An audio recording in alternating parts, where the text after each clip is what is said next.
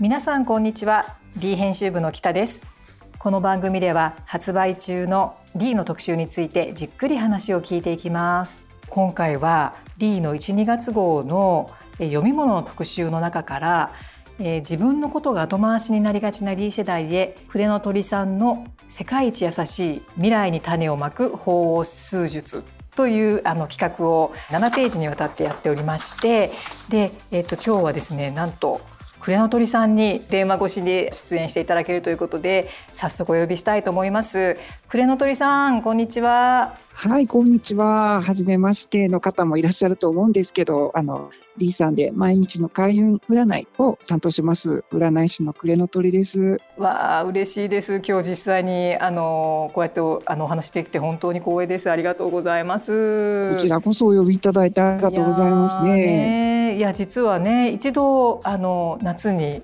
そうですね7月にねお会いしましたねしてあのその時も本当にあのちょっと個人的にすごくびっくりなことがいろいろ続いてたのであのご相談したらズバリのことを 言い当ててくださって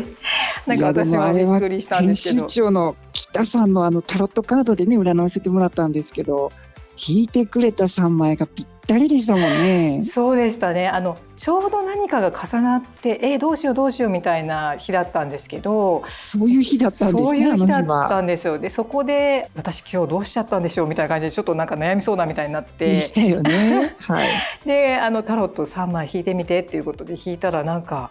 あの時クレントリさんの顔色が変わりましたもんね。いや正直もう今だから言えますけどよりによって78枚中最強の破滅のカードをねパッと引いてしまわれましたから。そんなことってあるんですねと思って本当に驚きました。当にね。でもまあその後にまあすごく明るいカードを引かれてここより下はないっていう結果でしたけどもね。それは本当にもう私の支えになっていてあの時あの D 編集部の代表として最後3枚ねあの引かせていただいたらあのもうこの上なくいいカードを引けたのでそうです。78枚ある中でもトップに近いようないいカードを今度は引かれましたもんね。すごい。その落差すごくないですか？落差がすごかったです。私はどうなりますか？では破滅って引いていて編集このリーの私はどうなりますか？って聞かれたら最高のカードなかなかないと思います。それでいいんです。もう編集部が良ければ究極の自己犠牲ですね。編集部を代表しての3枚はあれほど緊張した瞬間はなかったですから。ねご自身のことスッスッスッと引かれたんですけど編集部のことを引く時はすごい悩まれましたもんね。悩みました。ちゃんとその迷いも含めてそれがあなたの今の自分ですみたいなことを言ってくださって。ね。まあと思うのはタロットカードを引くときに悩めるっていうことは悩むぐらいそれだけ大事にしているっていう表れだと思ってるのでね一生懸命お仕事に命をかけていらっしゃるんだななんていうのはちょっと垣間見たんですけどもあの瞬間。いやでもあそこからの半年間もうあの6か月経ちますけどなんかすごく、ね、半年経っちゃいましたね。なんかとてもいい調子であのリーも上向き調子だった気がします。はい。あの今日はですね今回の特集について未来に種をまく法数術ということでごめんなさい。何回言っても法数術数術がうまく言えないっていう。いやこれはね本当にう発音しにくいと思いますよ。あの命名した僕でさえも法数術とか言っちゃいますからね。ねあでも本当に申し訳ない。とんでもないです。あのそれについてじっくり今日お話お伺いできたらと思っております。よろしくお願いします、はい、ありがとうございます。お願いします早速なんですけど改めてこの、はい法数術って何ですかっていうところであの、ね、ぜひクレの鳥さんからあのこういう占いですということでご説明いただけたらと思うんですけれども。これは簡単に言うとですね実は新しいタイプのお名前占いなんですよね。昔からある生命判断ってなんか数字のいい数字悪い数字とかって分けたりしてちょっと読むとへこむことがあるんですよね、うん、ちょっとその古いお名前占いにこうちょっとそんな傷つくばっかりじゃない占いを持ち込んでみたっていうそれがこの法王数術なんですよ。これはもうでもクレの鳥さんがあの編み出されたってことでよろしいんですよね？僕が16歳の時にあの占いをこう初めて本格的に勉強したんですけどもその時の師匠が多分オリジナルのものを作ってましてそれにちょっとこう僕のアレンジを加えて完成させたっていう占いですね。そうだったんですか。もう23年も昔の話ですっていう感じなんですが。でも今回もその対談のところでちょっとそのクレナトリさんのこれまでについてもちょっと触れられている部分もあってあ確かに少しお話ししましたかね。ねプロになられたのはあの高校時代始められたっていうふうに書かれていたんですけどもやっぱりあのこういうお仕事をしようと思ったきっかけというかそのあたりもじゃあぜひお伺いしたいんですけれどもそうですね僕占い師になんでなったんだろうっていうと多分ね高校生の時あの実は占いをするまでってかなりこうシャイな子供でクラスでも片隅の方に行ったような子供だったんですよね。でもそれが占いを始めてこうまあ、学校中の人と喋ったぐらいになんかこう人と触れたり喋ったりする楽しさを、ま、占いを通して気づかせてもらったっ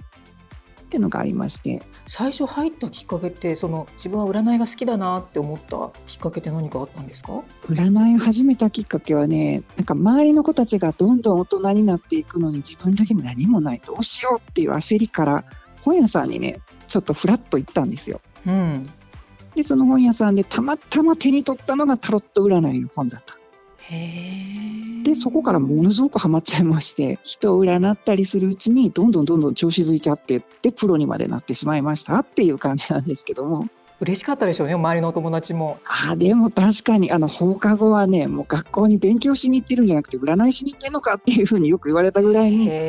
もう放課後ずっと6時ぐらいまで占い師投資の生活してましたよね。高校2年生からずっと。だから多分みんな楽しんでくれたんじゃないかなとか今たまにあの同級生のこと関わることもあるんですけどやっぱり言われますもんね。本当お前ずっと占いしてるよなみたいなね。へえちょっと話変わりますけどそういうふうにこう10代の頃にその自分が好きだと思えるものに出会えるっていうのは本当になんかあの羨ましいというかいいことですよね。本当にあの時あの本当本屋さんにたまたまこうフラッと入ってでたまたま何も考えずにこう本棚見てたまたま手に取ったのがタロット占いでそれがたまたま自分にぴったり合ってっていう本当なんかたくさんの偶然に助けられたというかうん。クレノトリさんにお会いして話した時もなんか本当に話したくなるっていうかこう聞き上手というかあのなんか相談したくなる。クレノトリさんの占いの原稿を読んでるとあなんかポジティブしかないっていうふうにちょっと思っちゃうぐらい。であの今回もそんな気持ちでクレノトリさんにやっぱり世界一優しいっていうところをキーワードに。優しい。はい。そういうね。すごくあの光栄なタイトルいただきましたけど。でえっ、と今回内容としてはそのこたこたつトークって形でねあのモデルの辻本舞さんともこたつで辻本さん素敵な方でした。本当に多彩ですもんねすごく。そうですよね。家族の話だったりそういう。そうです。お子さんのねお話を笑わせていただきましたけどね占い通りだとか言ってキャッキャはしゃいでいただいて。いやもうそれはこの文面からもう本当伝わってくるのでぜひ紙面をね皆さん見ていただきたいと思うんですけれども。本当にそうです。あの子育てのヒントっていうかあそういうマインドでいらっしゃるんだなみたいなねあの話聞いてこっちが勉強になったこともすごくありましたしね。確かに。いやもうポジティブかけるポジティブのお二人がさらにこれ読んでてこう自分も元気をもらえそうなあのそんな対談でしたけれども。そう言っていただけたら、はい、本当にあのセットもあの可愛くてあのこたつのセットがあこんな本格的なんですねセットってっていうふうにちょっとねびっくりしたんですけど。これはですねやっぱりなんかあのクレノトリさんの素顔をあの見たいねって素顔って言ったらあれですけれどもなんかちょっとこういうリラックスした雰囲気の中で占っていただけたらなっていうふうに思ってそういうそんな配慮していただいてたんですね、そうなんです。なのであえてこたつを。こたつとみかんとあと緑茶あの大好きでしてね。そうなんですね。そうなんです。あのお茶まで出していただきましたからね。本当ここ実家ちゃうかぐらい思いましたよよかったです。もうそれは。出せたかと思います。あじゃあもうこれはぜひ紙面を読んでいただけたらと思いますね。本当にね。そうですね。ありがとうございます。でそれでですねまあまずあの気になるところが2024年の上半期なんですけれども、はい、あのー、2024年ねなんかみんなちょっとパーソナルな部分に入る前になんかざっくりとどんな年になっていくのかなみたいなところがみんなね知りたいところかと思うんですけれども。そうですよね。やっぱりでもこの2024年は本当に、ね、大きな転換期20年に1回の転換期っていうのがねうん、たまたま来ちゃう時なんですよね来年が。今年がまあ今までこう権力を持ってたり偉かった人が今年というかこの2023年が大きなパワーが崩れていくとか時だったんですけどで、まあ、来年はまあもっとこうなんて言ったらいいですかね人々のこれまでの大事だったものと違う大事なものを見つけ直すみたいなそういうね転換期になられる方多いと思うんですよ。ここにも書かれてるんですけど新しい価値観のもと多面的な生き方にっていうふうに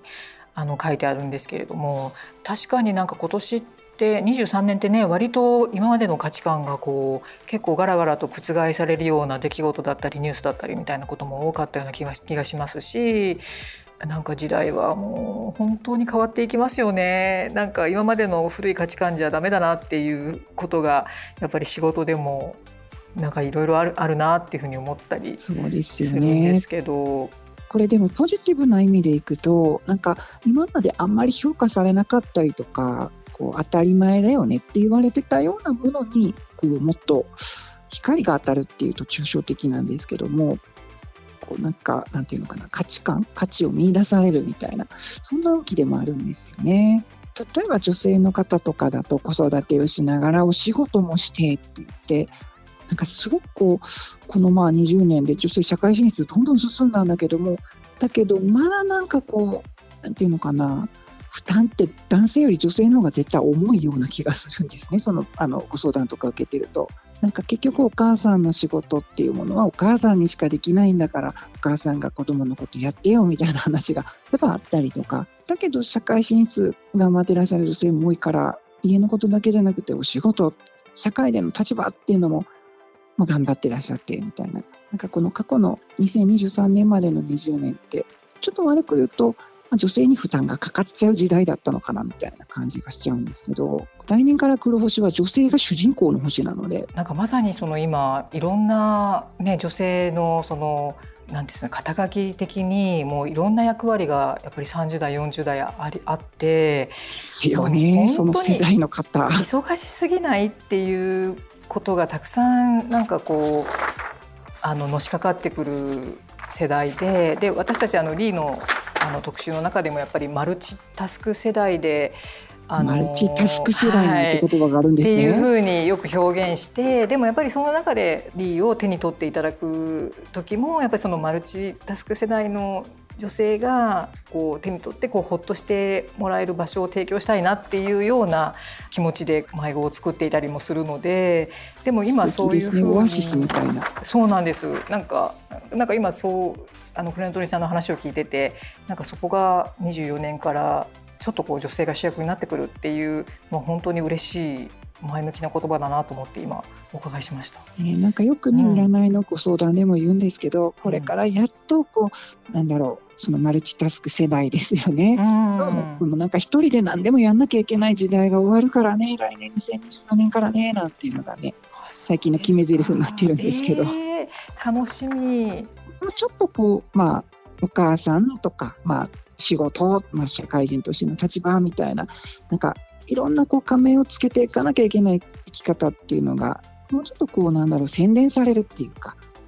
社会のサポートが追いつくっていうかなんじゃないかなとは思うんですけどもね。今回のその副題にもねあの自分のことが後回しになりがちな B 世代へっていう副題をつけたんですけれどもすごく優しい副題ですよねそれやっぱりどうしても自分が後回しになっちゃってあの家族のこと子供のことっていうのがね先に先になっちゃってたところをもうちょっとあの自分自身を見つめ直せるじゃあ時代がやってくるっていうことでよろしいんですかね？そうなんです。だからね、本当マルチタスクしてた人たちにはこう福音になるというか、おめでとうみたいな。あと今までやって当たり前だみたいな感じで片付けられがちだったそういう仕事をこれやってくれる君がいるからあなたがいるから回ってるんだねみたいに光を当てられる時代が特に来年来るのでね。あ嬉しいあありがとうございます。えっ、ー、と今までねあのちょっと今ざっくりと24年のあの全体の話をお伺いしましたけれども、ちょっとここまでを一旦前半とさせていただいて、はい、後半編に入りたいと思います。後半編ははいあのちょっと私のパーソナルな含みつつ、パーソナルな、はい、パーソナルなというかあのねちょっとあの手術で私がえー、考えすぎのラクダだったっていうところからまたちょっとお話をお伺いしたいと思うんですけれども。はい、はい、ということで一旦締めさせていただきます。失礼します。失礼します。